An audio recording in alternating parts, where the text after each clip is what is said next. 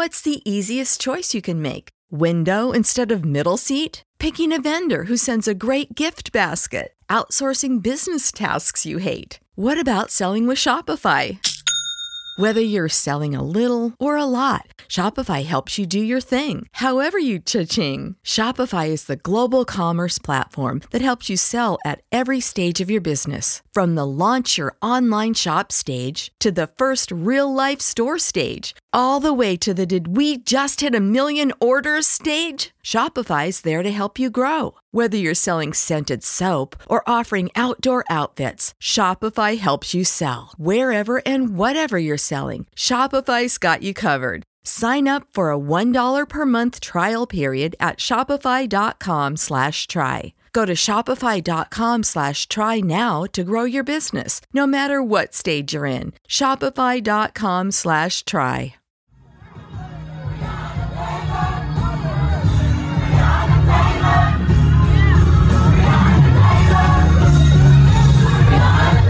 This is Make it plain. Make it plain. M.I.P. With Masamela Matfumo. Mark Thompson. Make it plain. Get woke.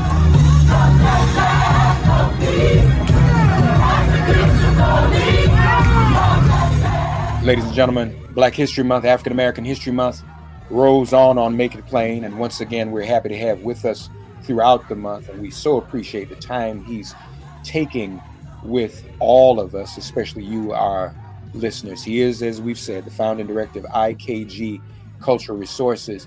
Right at the top here, ikg-info.com to find out more, as well as director of the ASA Restoration Project, which is funding the excavation and restoration of three 25th Dynasty tombs of Kushite noblemen on the west bank of Luxor, Egypt. ASA Restoration Project.com. He's the first African American to fund and coordinate an archaeological dig in Egypt and has led more than 30 archaeological missions to Egypt since 2009. Tony Browder is back with us here on Make It Plain.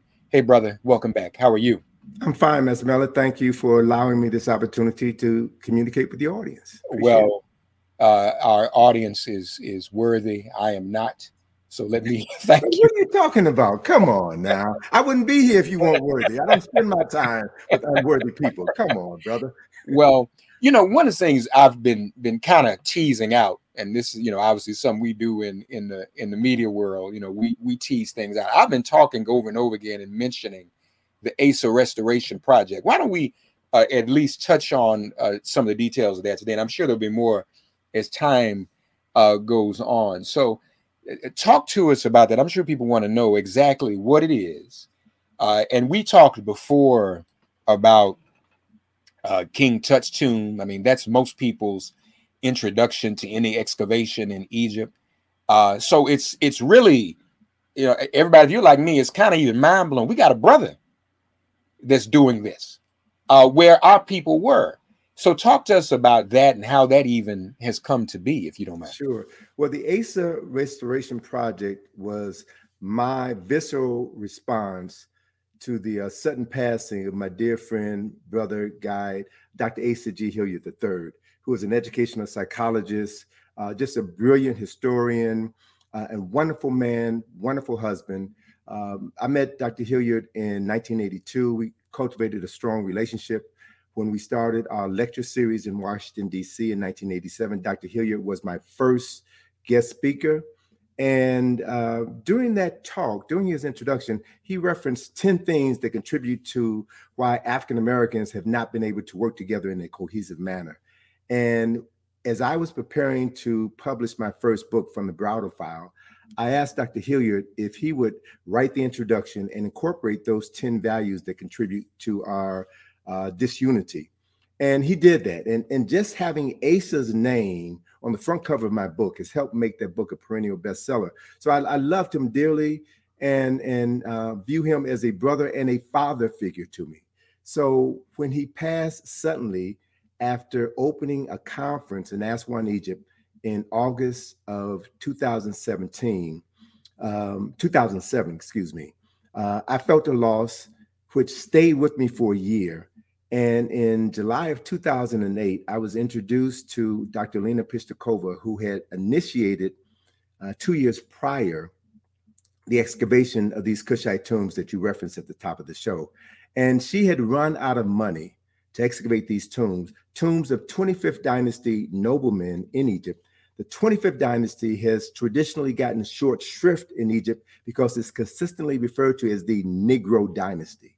And if the 25th dynasty is the Negro dynasty, it implies that the other dynasties that preceded it were not run by African people. And Dr. Hilliard, along with other scholars, proved the error of that uh, that thinking.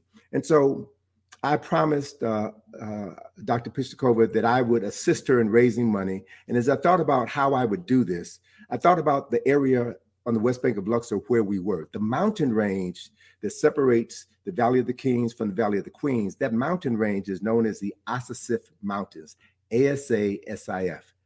ASA, ASA. Ah, I'll call it the ASA Restoration Project. So I formulated uh, my plan of action and then uh, called ASA's widow, uh, Patsy, Patsy Joe, and asked her if I could come to Atlanta to meet with her and share with her my vision. She agreed. I sat down at her kitchen table uh, with her and her son Hakeem, laid out my plan, got their endorsement. So since September 21st, 2008, the ASA Restoration Project has been responsible for raising well over a million and a half dollars to fund the excavation and restoration of three 25th Dynasty tombs. And we are now poised to open this site to the general public in 2025. We are the first people of African ancestry in the history of excavations in Egypt to be doing this work. And we have cultivated meaningful relationships with the Egyptian people over the past 14 years that I've been involved in this work. That is uh, incredible and amazing. Now, um, the 25th dynasty you said is known as the Negro dynasty. Exactly. Who named it that? Well, white Egyptologists um, and National Geographic will do um, specials on the, the black pharaohs of Egypt. Uh, other publications refer to the Negro. You know, back when Negro was was a commonplace word, they called them Negro. Now they call them the Black Pharaoh. But the inference is the same. If the 25th dynasty is the Black pharaohs, then who are the others? They were non-Black. So Dr. Hilliard gave us, Dr. Hilliard, Dr. Clark, Dr. Ben, Jackson, and others gave us the means by which we could begin to articulate and reconstruct that history of Kemet. Dr. Hilliard talked about four golden ages that were responsible for developing uh, the history and culture that 99.9% of the people who come to Egypt today to see. Those four golden ages began with the uh, dynasties three and four, which built all the pyramids, dynasties 11 and 12, which wrote all of the philosophical and religious texts, which served as the foundation for Kemetic history. The 18th and 19th dynasty, which built most of the temples and monuments and tombs, which people go to Egypt to see today, were built during that time frame. And the 25th dynasty represents the fourth and final golden age before Kemet ultimately fell in 332 BC when Alexander came in, conquered the land, and from that point on, historically, it was ceased to be known as Kemet, the land of the blacks, and now known as Egypt, which is a Greek word. And I think we talked uh, uh, last week about uh, the Greek names or non-African names for pyramid and sphinx and the land. So Dr. Hilliard and, and other scholars who were part of ASCAC, the Association for the Study of Classical African Civilization, gave us a historical and cultural foundation with which we could begin to reconstruct our historical and cultural memory. And so it's it's it's his it's in his honor that I have named this project to a brother who has given so much to the world. And in the African tradition, we both know that as long as you speak the name of that ancestor, they continue to live. So the ASA Restoration Project gives us a continual continuous opportunity to lift him up while at the same time restoring the memory of our Kushite ancestors who gave the world some incredible uh, accomplishments. More MIP after this message. So, eh, the Dr. Hilliard obviously would, would did argue that the those other dynasties were also black. Yes, right. Yes, so, so let me ask you this: when when the Egyptologists decided to name this one dynasty black, was was there anything in particular about this dynasty that allowed them to do that? Wh- Why this particular one more so than any other? Well, the 25th dynasty was established by a family of African rulers from Kush or modern day Sudan. If we think about the significance of the 25th dynasty, they came on the scene when Egypt was in shambles. Uh, Egypt was ruled by a number of puppet kings in the north. And, and so Kashta, the king of, um, of the Kushites in now modern day Sudan, came into Kemet, ancient Egypt, with the specific intention of restoring the land of his ancestors. They came into um, the city now known as Luxor, had his soldiers bathe themselves in the waters of the sacred lake so that Amen would bless them. They went into battle. Uh, Kashta uh, died, but his son Pianke came, picked up the mantle, continued his father's legacy, and conquered all of Kemet. Then he returned to Kush to rule Kemet from Kush. Then, um, after his death, uh, later on, his brother Shabaka came in and decided that, you know, because the usurpers had come back into the north, so Shabaka decided this time I'm going to drive them all the way out and I'm going to stay in Egypt, set up my headquarters in Lower Egypt to make sure that there are no more no more incursions into the land of their ancestors. And then we have the last major king of the Kushite dynasty is a king by the name of Taharka, who was the longest living ruler of the 25th dynasty. And during his time frame, Egypt was the largest, one of the largest empires in the world at that time. Taharka is the only king, Egyptian king, who is mentioned by name in the Bible because Taharka was so powerful when uh, the Hebrews were being attacked, he came to their rescue and defended them. That's why he's referenced in the Bible. So these are stories of African people uh, ruling and protecting their ancestral homeland, and it wasn't just limited to so called Negro people. But the important issue that we have to understand is that the history of Egypt, as we have come to know it, has been written by 20th century, early 20th century white racists. Uh, Flinders Petrie, George Reisner, and uh, James Breasted. And Egyptologists today, those with courage, have white Egyptologists, have acknowledged now that these men, as brilliant as they were, were a product of their times.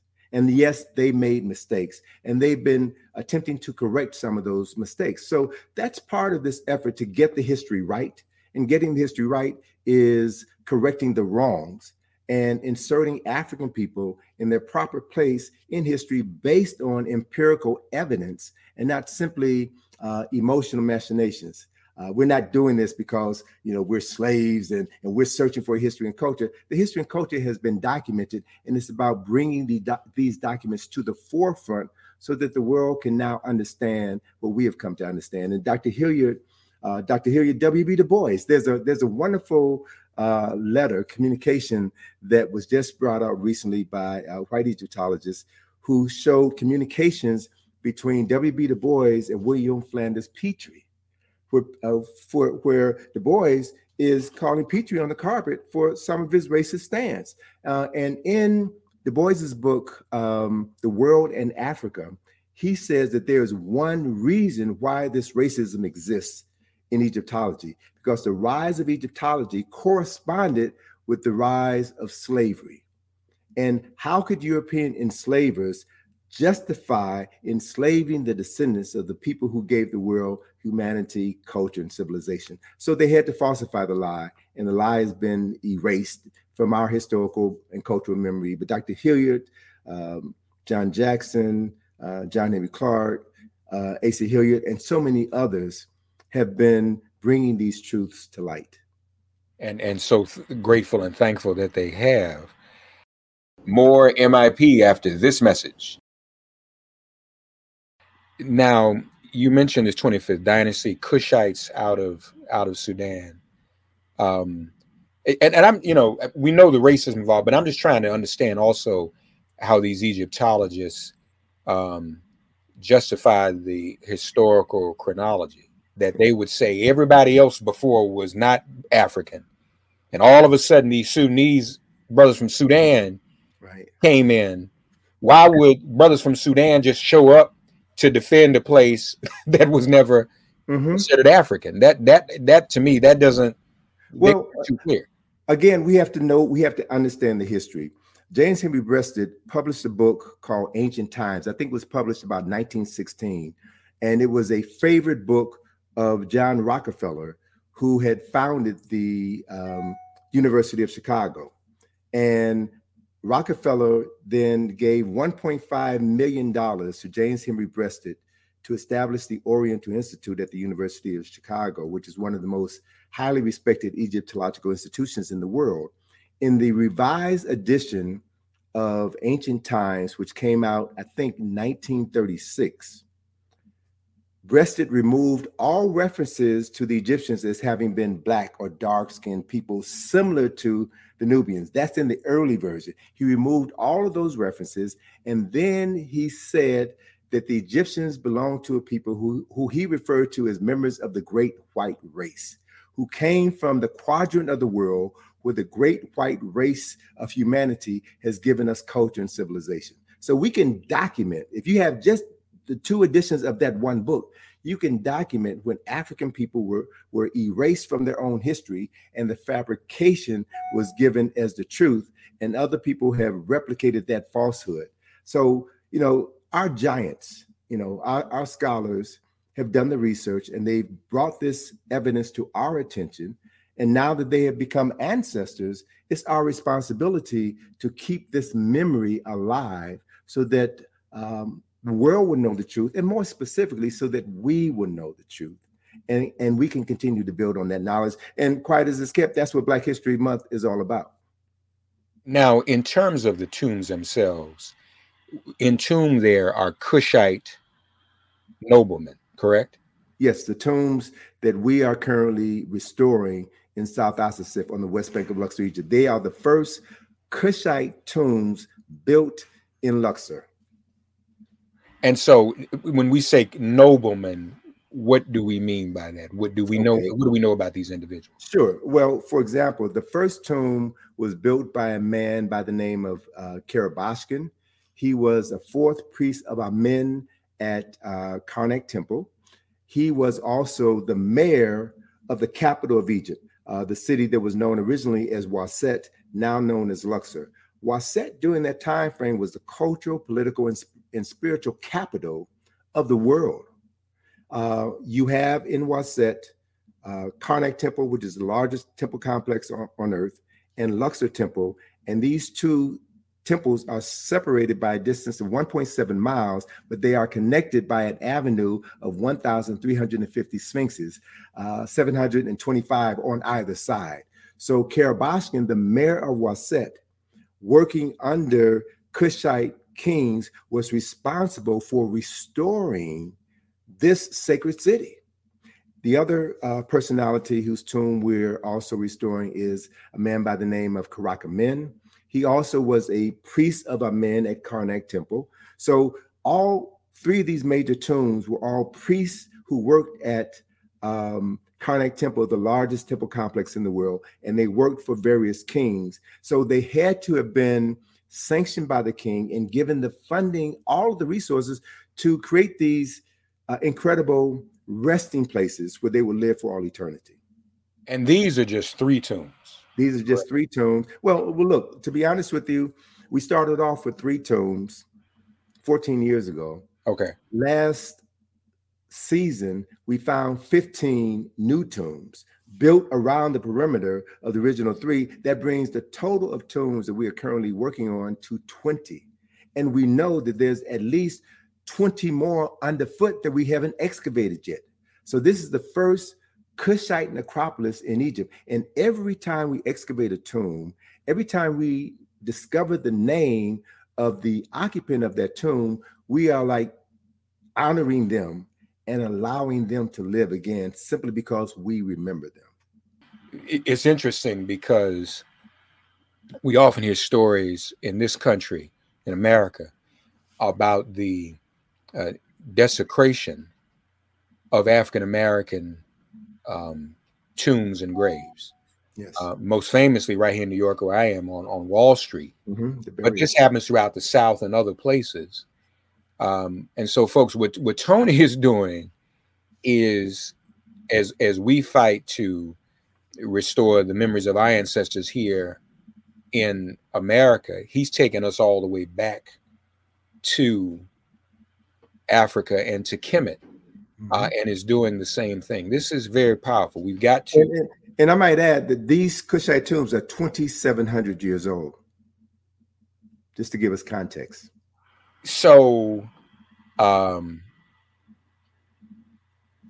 the the the the the remains are still there and no, okay. uh, they they have been robbed throughout history. We have evidence of of later um, dynasties uh, occupying those tombs, usurping those tombs. We have evidence of Greeks being buried in those tombs, of of uh, Romans being buried in those tombs, of Coptic bishops being buried in those tombs. So these tombs were so magnificent that long after they had been built, others decided, why should I invest a lot of time and resources to build a new tomb? I'll just go in, dispose of the body, scratch the name of these personalities off these tombs, and and write my name in the tomb. So that happened. That wasn't just exclusive to these Kushite tombs. It happened throughout.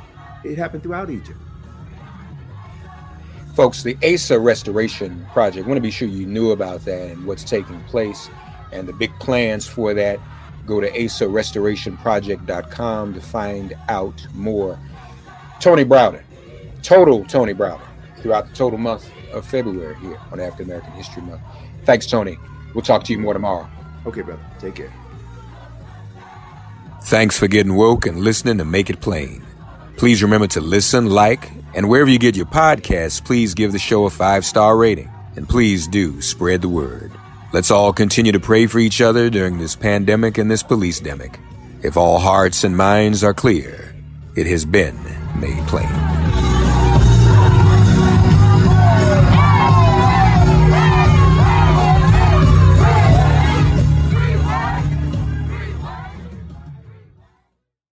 This year, build your credit history with the Chime Secured Credit Builder Visa Credit Card. No credit checks to apply. Get started at chime.com slash build. The Chime Credit Builder Visa Credit Card is issued by the Bancorp Bank N.A. or Stride Bank N.A. members FDIC. Chime checking account and 200 qualifying direct deposit required to apply.